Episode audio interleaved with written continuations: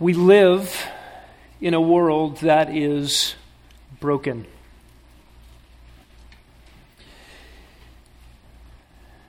In our world, we face war, famine, pestilence, heartache, heartbreak, hatred, sin, guilt, death, fear. And around us, in our own culture today, we see the downward spiral of our society the suppression of truth, the multiplication of sin, hardness of heart, the rejection of God, moral and intellectual insanity, and an increase in rebellion against God. The heart of mankind is fully on display. It is broadcast in new and unique ways via this technology that connects us all. The picture is not good. There's nothing in man to give man hope to turn things around. And then, of course, Satan roams the earth, devouring, blinding the world to the glory of Christ. Think about the nation of Israel. Like a great limb lopped from a mighty tree is cut off from the promises of God by unbelief. Darkness seems to be giving way to more darkness. And the truth is, there is nothing new under the sun. Ever since the fall of man in Genesis 3, it has always been this way. But the world will not always be this way. A sea change is coming. The tide will turn, the momentum will shift. And our world, like a freight train right now running off the broken tracks of a suspension bridge, seems to be plunging into a thousand foot gorge only accelerating towards inexorable disaster. But things will turn around. The runaway train will be stopped and saved and set right. This morning, we look at a passage in the Bible that marks the turning of the tides, a change of seasons, if you will. The passage we will study together this morning depicts for us the future moment when everything changes. It is the turn of history. Look with me at Revelation chapter 5, and we will read verses 7 to 10. And he, that is Jesus, the lion of the tribe of Judah, and the lamb standing slain. He came and took the book out of the right hand of him who sat on the throne. And when he had taken the book, the four living creatures and the 24 elders fell down before the Lamb, each one holding a harp and golden bowls full of incense, which are the prayers of the saints. And they sang a new song, saying, Worthy are you to take the book and to break its seals, for you were slain. And you purchased for God with your blood men from every tribe and tongue and people and nation. You have made them to be a kingdom and priests to our God and they will reign upon the earth. Will you pray with me? God, we come to this monumental passage, this future event that we gaze on in your word, that we look to by faith, we will one day see. We pray even this morning as we gather up our hearts around this text that you would be glorified in us. That what begins in worship in the inner circle around your throne and expands to the universe would be seen in our own hearts. That we would be worshipers in spirit and in truth. That we, as living sacrifices before you, would be holy and pleasing. God, do with us as you will by your word by your power for your glory. We pray it in Jesus' name. Amen. You may have noticed we've slowed down, stalled out in Revelation 5. If you're doing the math, you're thinking 22 chapters, one verse a week. When are we going to get to the rest of the Bible? We will accelerate in chapters 6 through 18. We'll go faster than we are here. But this is my favorite section of the Bible.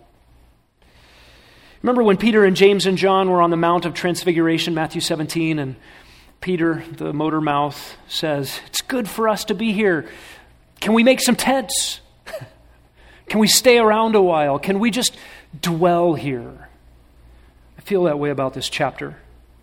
I just want to stay a while and bask in the glory of Christ.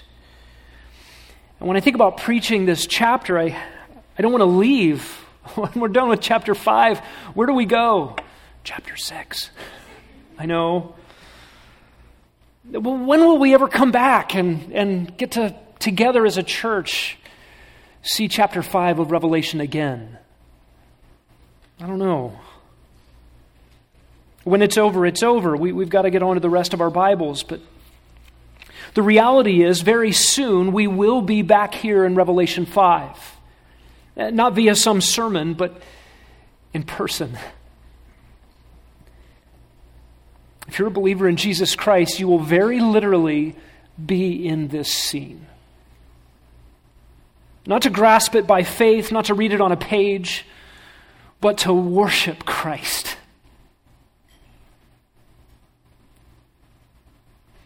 We're going to see in this passage three actions in heaven that mark the turn of history. We study it here in this chapter. We will see it then. Look at verse 7. And Jesus came and took the book out of the right hand of him who sat on the throne.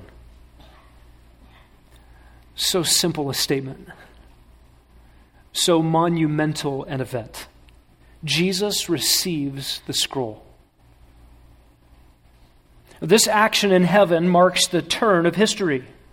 This scroll, when opened, ushers in the future history of the world. Earth dwellers will be judged for their crimes against heaven. The earth itself will be recovered from the usurpation of Satan and from rebellious mankind. The unlawful tenants will be evicted, and the creation will be restored to its potential under the good and right rule of the best of humanity. This is the moment for which creation groans. Romans 8 says that the creation cranes the neck, looking around the corner, longing for this moment. This is the moment for which the saints pray. Matthew 6:10, "Your kingdom come, your will be done." This is the moment for which Israel languishes for now in unbelief, but according to Romans 11:27, one day all Israel shall be saved. This is the moment for which believers hope and wait and sigh and long. This is the moment of the transference of government of the world from bad people to the good king, the King of Kings. This is the fulfillment of Daniel 2 when the stone cut out without human hands will arrive on the earth and smash all previous kingdoms, obliterating them at the foot and the base of the statue in Daniel's vision, turning them to powder to be blown as chaff of the wind. All those kingdoms and empires and political powers will be replaced by the righteous reign of peace and goodness,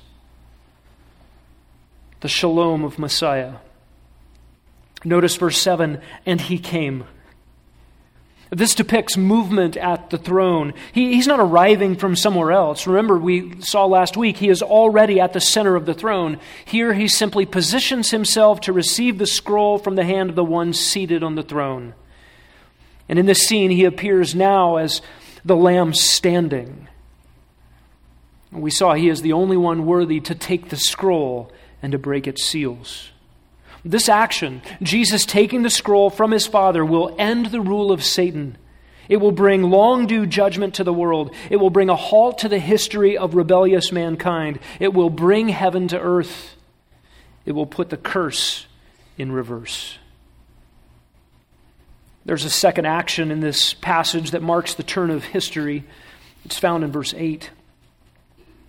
When he had taken the book, the four living creatures and the 24 elders fell down before the Lamb, each one holding a harp and golden bowls full of incense, which are the prayers of the saints. The inner circle worships. You remember the throne is surrounded, the, the inner circle of the throne, even supported by those four living beings, is surrounded by the 24 elders. We'll expand the circle out at the end of chapter 5. But this inner circle worships, they fall down before the Lamb. This moment, this action sets off doxology and praise, the worship that expands in ever widening circles like a chain reaction of a nuclear detonation. The concentric circles of song will eventually encompass all of creation. The four living beings and the 24 elders fell down. And they fall down here in this verse before the Lamb, just as they had fallen before God on the throne in chapter 4. This is unmistakable, unabashed worship of Jesus. listen, only God is to be worshiped. This is a clear statement from Scripture that heaven makes no qualms about Jesus being fully God and fully worthy of worship. If you fast forward to Revelation 19:10 and, and chapter 22, verses 8 and 9, there John the Apostle, so amazed at angelic beings that he falls down before them. The angels tell him, John, stop it, get up, worship God only. And yet, here, those four living beings, and those 24 elders, and the myriads and myriads, and thousands and thousands of angels, and the uncountable number of the redeemed from every tongue, tribe, nation, and people surround the Lamb and fall down before him and worship. This is our God. Notice the 24 elders have musical instruments harps. And harps in the Old Testament were used for public worship in song. Play the harp is a command in Psalm 33. They were also at times associated with prophecy. There were prophets who spoke the word of the Lord to the people, and that prophetic utterance was accompanied with harps. And here, perhaps, the fulfillment of prophecy sparks an eruption of instrument and voice in a chorus of praise to the Lamb. Here we have the culmination of the prophetic word and heaven ready to sing. I do not believe there is a scene in all of Scripture to rival this one. Where else do you see the total absorption in the glory of Christ, the attention of all and the voices of all unified around one theme? This outburst of worship marks the moment, the moment still future of the culmination of prophecy and promise of hope and prayer and the anticipation of the ages. This marks the beginning of the end of sorrow, the beginning of the end of rebellion. Christ is the Savior of the cosmos, and the universe itself begins to worship Him for it. Notice that the 24 elders also have golden bowls. It seems that each has multiple bowls. And these bowls are full of incense. And in the original, the, the word incense is in the plural incenses. That is, a, each golden bowl contains a bouquet of aromatic spices of various sorts that are used in the employment of the worship of God. They appear in the temple of God in heaven before God as a pleasing aroma to God. You remember that in the Old Testament, the tabernacle and then the temple were to be built and fashioned after the pattern seen in heaven. Uh, there were bowls of incense there that, that were the visual representation of the prayers of God's people. In fact, in Luke 1, we read this the custom of the priestly office. The priest was chosen by lot to enter the temple of the Lord and burn incense, and the multitude of the people were in prayer outside at the hour of the incense offering. The incense in the temple uh, Uh, was a visual picture of the prayers of God's people, a pleasing aroma to the Lord. David prayed this in Psalm 141 2 May my prayer be counted as incense before you. Think about this, Christian. Your prayers in golden bowls in heaven before the throne. All the prayers of all the saints are in heaven. They're not wasted. They've never been a waste of time. They are precious to the Lord. They are preserved in heaven and they are useful. The followers of Jesus Christ in this world may be little in the eyes of the world, despised, rejected, forgotten, unheard. Maybe as a follower of Christ, you, you seek to speak good news and God's glory and His love and His kindness to a world that will not listen. But listen, the mutterings of your heart are heard in heaven, and they are precious to God. Those prayers are effectual. Think about the hearts of the disciples of Jesus through the millennia that have prayed, Your kingdom come, your will be done on earth as it is in heaven. Those prayers have worked. Not only are the prayers of the saints stored up as a precious commodity before the Lord, but they are effective. Precious to God as the very means by which God accomplishes his purposes. The longing for things to turn out right, for God's name to be vindicated, for justice to be done, for Christ to be honored, for Christ to be honored in our own hearts and lives and in the world in which we live. God will answer every one of those prayers. Who could count up all the prayers of all the saints from all the eras of history, stored up for this moment? And while those prayers appear delayed from our vantage point, they are right on God's time. They will be answered in a flurry and in a fury. They will all terminate in the glory of God and the worship of the Lamb. It will involve salvation of those who believe and the judgment of those who don't. And those who are redeemed by the blood of the Lamb will enjoy the everlasting presence of God's love and affection and kindness. Will never end. What a contrast is this scene in Revelation 5 to the scene in Matthew 27. Turn there. Matthew 27, we see a tragic preview of Revelation 5 acted out in pathetic mockery of Christ. Look at verse 27 of Matthew 27. The soldiers of the governor took Jesus into the praetorium, and they gathered the whole Roman cohort around him. Here we have a circle around Christ. They stripped him and put a scarlet robe on him.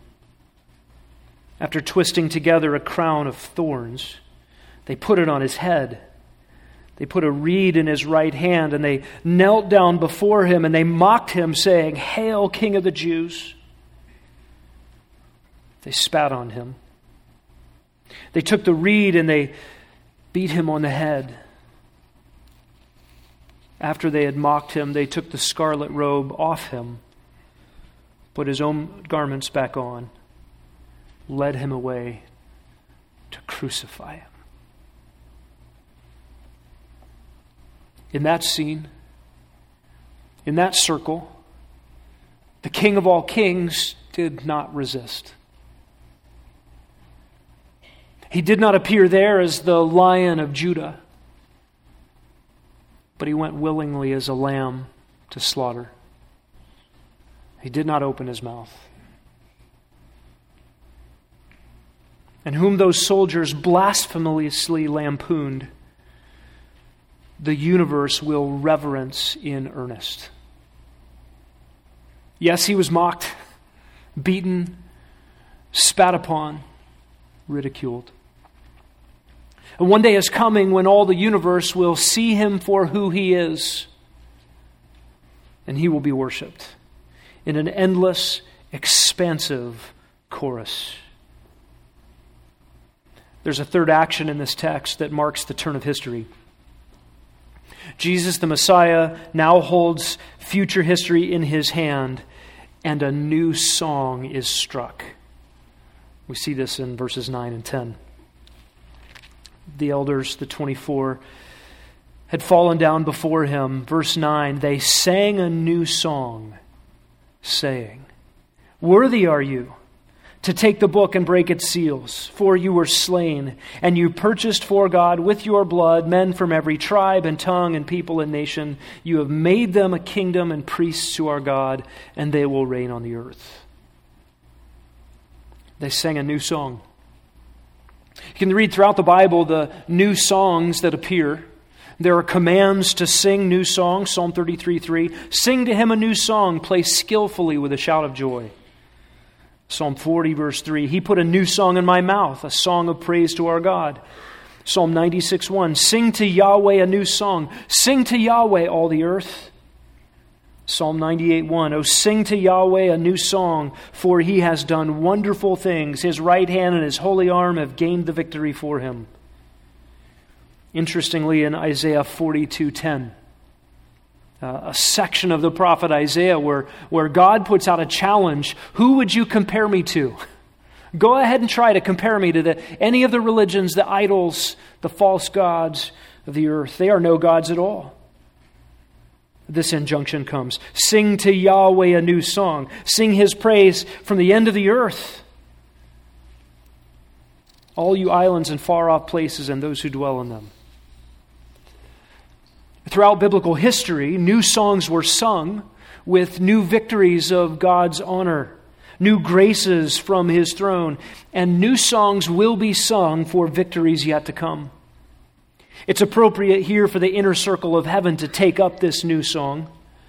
This is the eve of the millennial kingdom, the triumph of Jesus Christ on the earth. They recognize what is about to transpire and they sing. And notice what they sing Worthy is the Lamb to receive the scroll and to open its seals. The theme of this song is the worth of Christ. And he is called here the Lamb. Again, they are reflecting on Jesus' work on the cross. This is a song of cross and kingdom, of suffering and glory, of death and victory. And notice the stated reason Worthy is the Lamb to receive the scroll and open its seals for or because. And three statements are made as the ground of Christ's worth, his worthiness to open the scroll. Why was the, slam, uh, why was the slain lamb worthy to open the scroll? You purchased people, you made them royal priests, you were slain. It begins here with the, the slaying of Messiah. Jesus the Christ is worthy to advance God's judgment and redemption plan for the universe because he was crucified. Uh, this is what the Apostle Paul said in Philippians 2. He humbled himself by becoming obedient to the point of death, even death on a cross, and for this reason, God highly exalted him, giving a name above all names. Pointing to the cross as the ground of Jesus' worthiness to open the seals, they go on to say, You purchased to God with your blood people people of out, of out of every tribe and tongue and people and nation. To purchase here is to purchase with a price, to pay for something, to acquire a commodity. It was a word used to describe the purchase of a slave out of the slave market. That the price paid for a people for God's glory was nothing other than the blood of Jesus. You remember, Christian, 1 Corinthians 6, you were bought with a price. You are not your own. What is that price? What Jesus himself described in Mark 10:45, the Son of Man came to be a ransom for the many. He would be the exchange price for the rescue of sinners.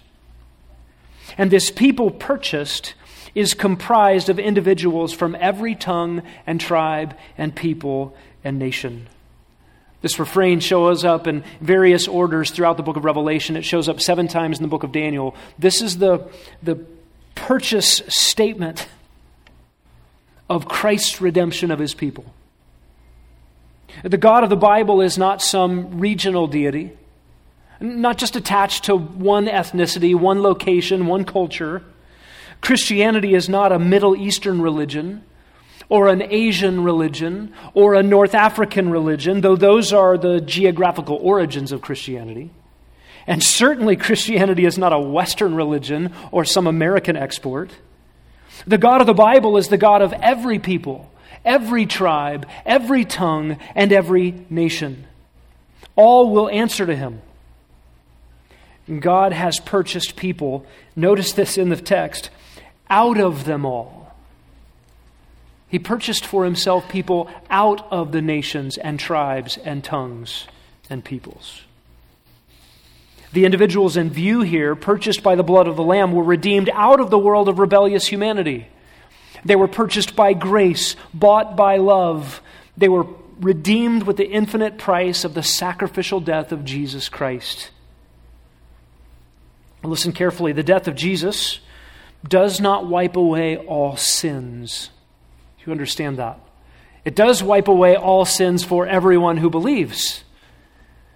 But there are people who do not believe. There are people who have not submitted to Christ. There are people in this world who do not know God. Those who find themselves on the other side of eternity, not having believed, will find themselves not to have been purchased by the blood.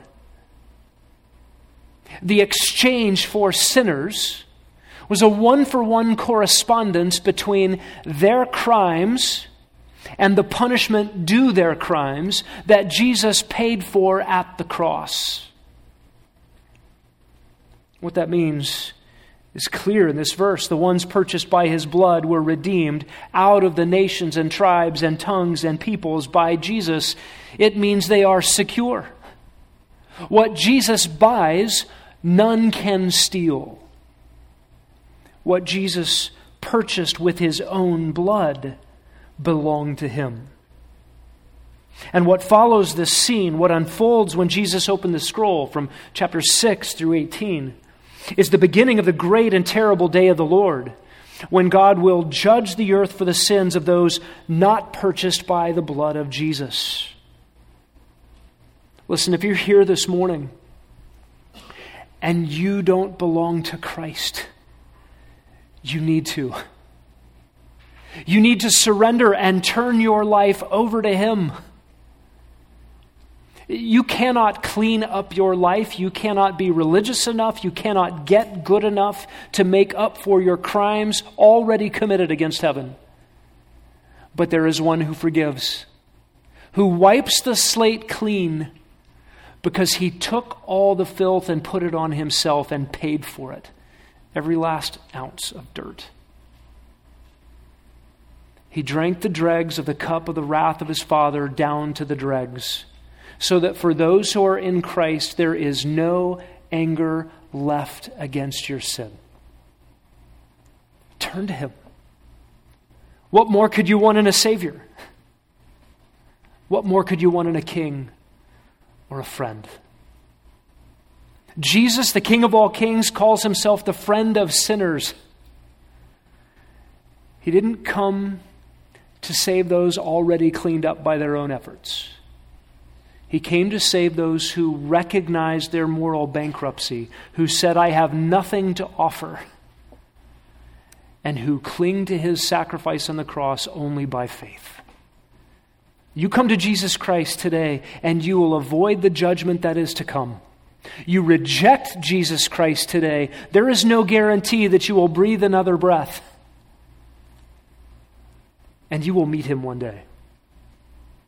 And if your sins are not forgiven, you will not meet him as friend, you will meet him as judge. Notice verse 9. Those purchased by his blood were purchased for God. Did you see that? Did you notice the God centeredness of the work of the Lamb? All glory be to God. The salvation of sinners is about God. It is from God and through God and unto God. Jesus, by his blood, purchased a people for God, a people for God's own possession. Rebels against him are turned to trophies of grace. From him and through him and to him are all things. To him be the glory forever. And the song goes on You made them to be a kingdom and priests to our God.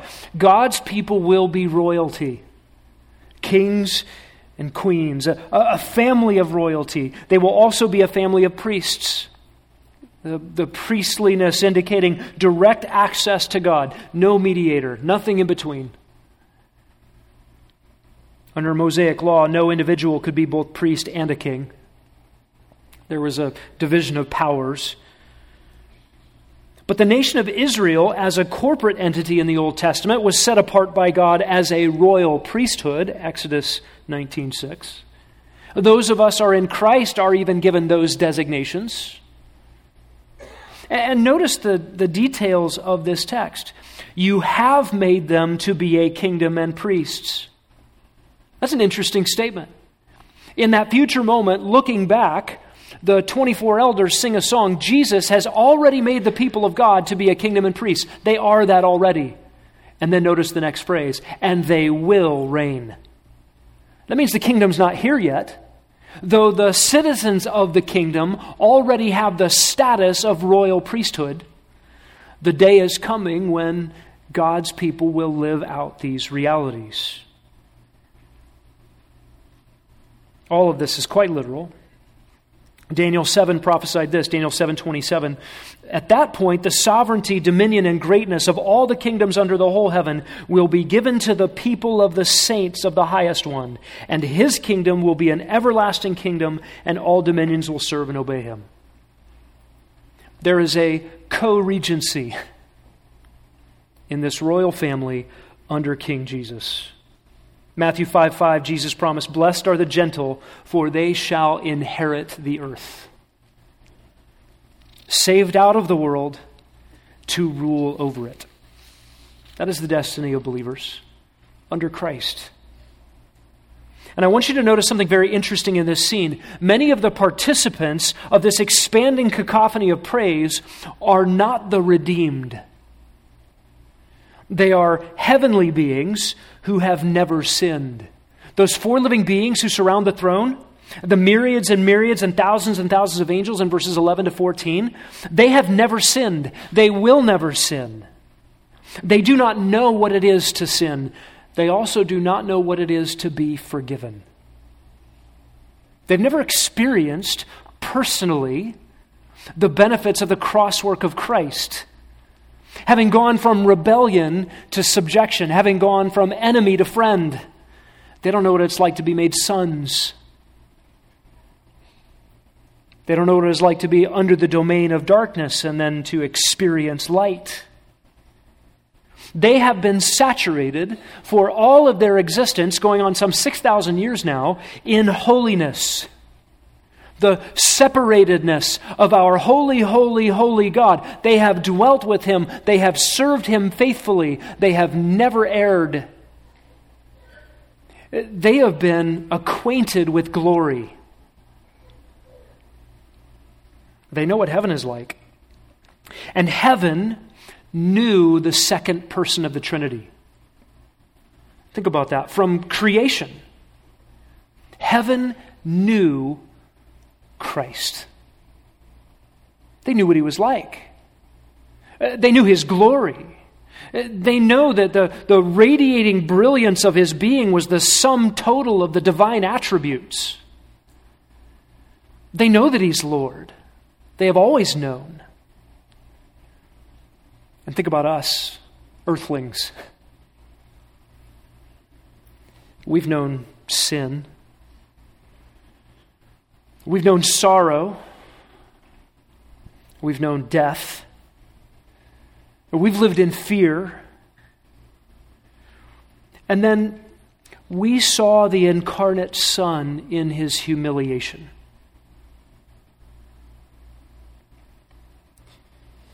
We were surprised at the breakthroughs of glory fish and bread out of nothing, water into wine a lame man healed, the man with a withered hand stretch it out, Lazarus walking out of his own tomb. We were amazed. None of those things are amazing from heaven's vantage point. What was heaven astounded by? The humiliation of the second person. Heaven's astounded at the cross. What we have in the gospel, Peter says, the, the angels long to look into. They, they scratch their heads at grace and mercy. Think about this angels who have never sinned watched other angels who did sin be cast away, never to be redeemed. One and done, game over. And then for all of human history, angels in heaven watch God in his mercy deal with humanity, image bearers, designed by God to be his co regents and sub regents on his earth, messing everything up, and God patient and long suffering and merciful and then gracious. Eat from the fruit of the tree and you'll die. What might the angels have expected next? And God kills animals, innocent animals, to cover their shame. And then a sacrificial system. And then the Son leaves heaven, comes to earth in humiliation, not just as a man, but as a lowly one, a slave enduring the cross. Angels have been the, the sanctioned, commissioned servants of redeemed sinners, Hebrews 1.14. They are sent out into all the earth to serve those who will inherit salvation. And they've never sinned. And they serve us sinners who are forgiven. Heaven gets glory. They understand it. They don't understand the cross experientially, personally. We, on the other hand, as earthlings, we got astounded at the resurrection of Christ. What? He, he, rose from the dead? Should have been no surprise if we had known who he was. Much more surprising that he died than that he rose again. We were astounded at his true identity. We were astounded at his true purpose. As the theologian Michael W. Smith said, nobody knew his secret ambition. We see it here. It becomes the ground of his worthiness to open the scroll and to break the seals and to usher in God's judgment and redemptive plan for the world. Think about missions in John's day, you know, the, the expansion of the message about Christ to the ends of the earth. In John's day, the church was small and persecuted. How encouraging would it be for him to be transported into this future event and see surrounding the throne of the Lamb an uncountable number of the redeemed from every tongue and tribe and nation and people? Oh, I guess I can put my hand to this missions thing. How encouraging would it be to the faithful through the ages who by feeble hands and weary hearts have sought to win a single soul to Christ? Moms, preaching Christ to the rugrats at home. Press on. The throne of the Lamb is surrounded by people who hear the gospel from moms faithful at home. Remember what Jesus said to the Apostle Paul at Corinth? After Paul got beat up from town to town to town to town, he's ready to leave Corinth as well. And, and Jesus says, Paul, stay there a while. I have people there. That's encouraging. Paul the Apostle, who said, I will endure all things for the sake of the elect so that they can obtain eternal life, was willing to stay in a town he might get beat up in. And probably at Corinth, Paul got beat up emotionally in worse ways than he ever did physically. It's worth it. Omri.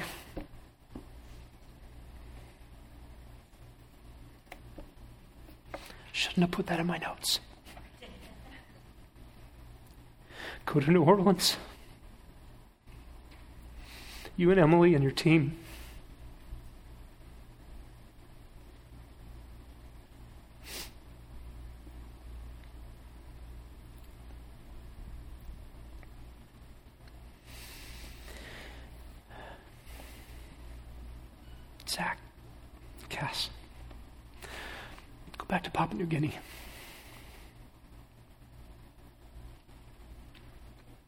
Jesus has people.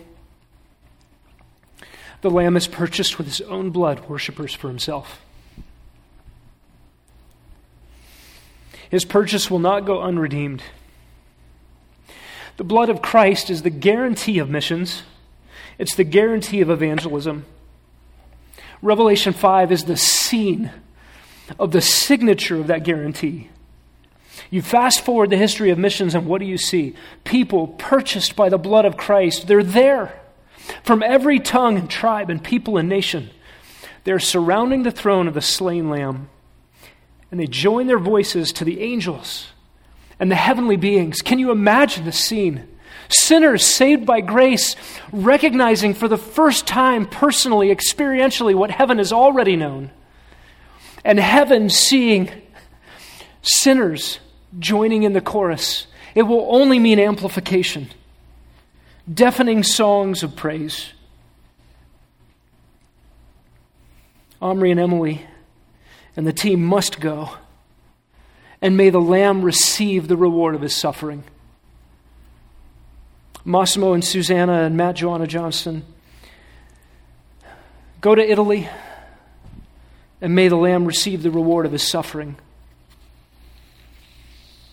The Cans, the Lehmans, the Mitchells, the Twombleys, and we pray many, many more must go to the mountains of Papua New Guinea and give their lives to the long, hard work that must be done if the people of those tribes and languages are to be redeemed out of their darkness and may the Lamb receive the reward of his suffering. And Grace Bible Church, go. Go to your homes and preach the gospel. To children and parents and siblings, Grace Bible Church, go to your neighbors, go to your coworkers and your teammates and your teachers and your classmates. Go to ASU and walk around the campus and talk to anybody that will take a conversation. Go to the neighborhoods and the apartments across the street from us. Tell them there is a Savior who will set things right and who offers forgiveness of sin. You think about the Great Commission and the Great Consummation. Great Commission, Matthew 28, Acts 1 8. Jerusalem, Judea, Samaria, ends of the earth, make disciples of all nations. And this great consummation in Revelation 5. Every tongue, tribe, nation, and people represented. How do they get there? One way to think of that is Romans 10. Confess with your mouth, not that you could provide a Savior, but that God did. And believe in your heart, not that you could accomplish the cross work and resurrection of Messiah, but that God did and then go tell people who have never heard. How could they believe if they haven't heard? How can they hear if you don't tell them? How could they tell if we don't send? Beautiful are the feet that go. How do you get from the Great Commission to the Great Consummation? Church. Be the church. Gather together and be equipped, and then scatter. Think about what it means to be in this room, to hear God's word to see God's word on the wall as you walk out these doors, and then to walk out the front doors, you cannot escape a map of the world. Why? So every day when you leave this place, you remember, you step into your commission when you step out of this building.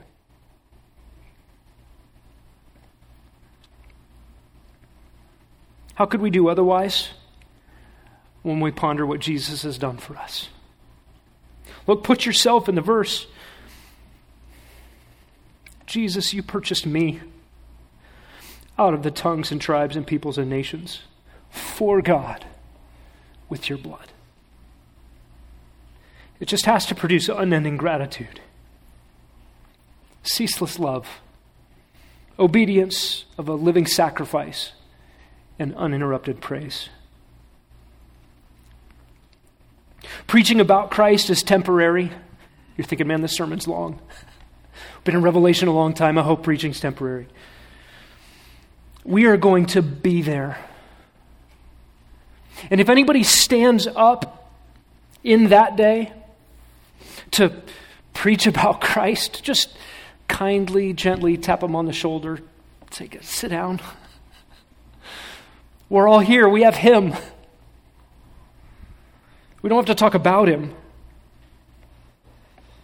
Evangelism is temporary. Missions is temporary. Faith is temporary. It'll be replaced by sight. Hope is temporary. All of them now, of course, are desperate and urgent. We preach as if all depends on it.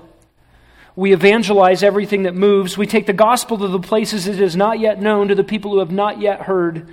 We trust God here until we are with Him there. And we hope. We cling with anticipation to the promises of God until they are realized. And at long last, the Lamb will take the scroll. The tides of history will turn. And with the universe, we'll sing.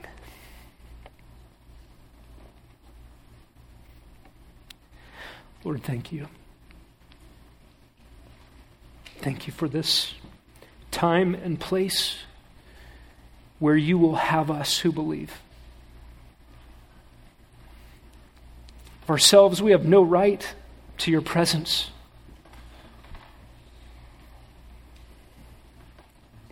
We should not be in your glory and not be destroyed by it. But you, in your grace, have clothed us with your righteousness and qualified us to be in your presence. And we will sing, Worthy is the Lamb.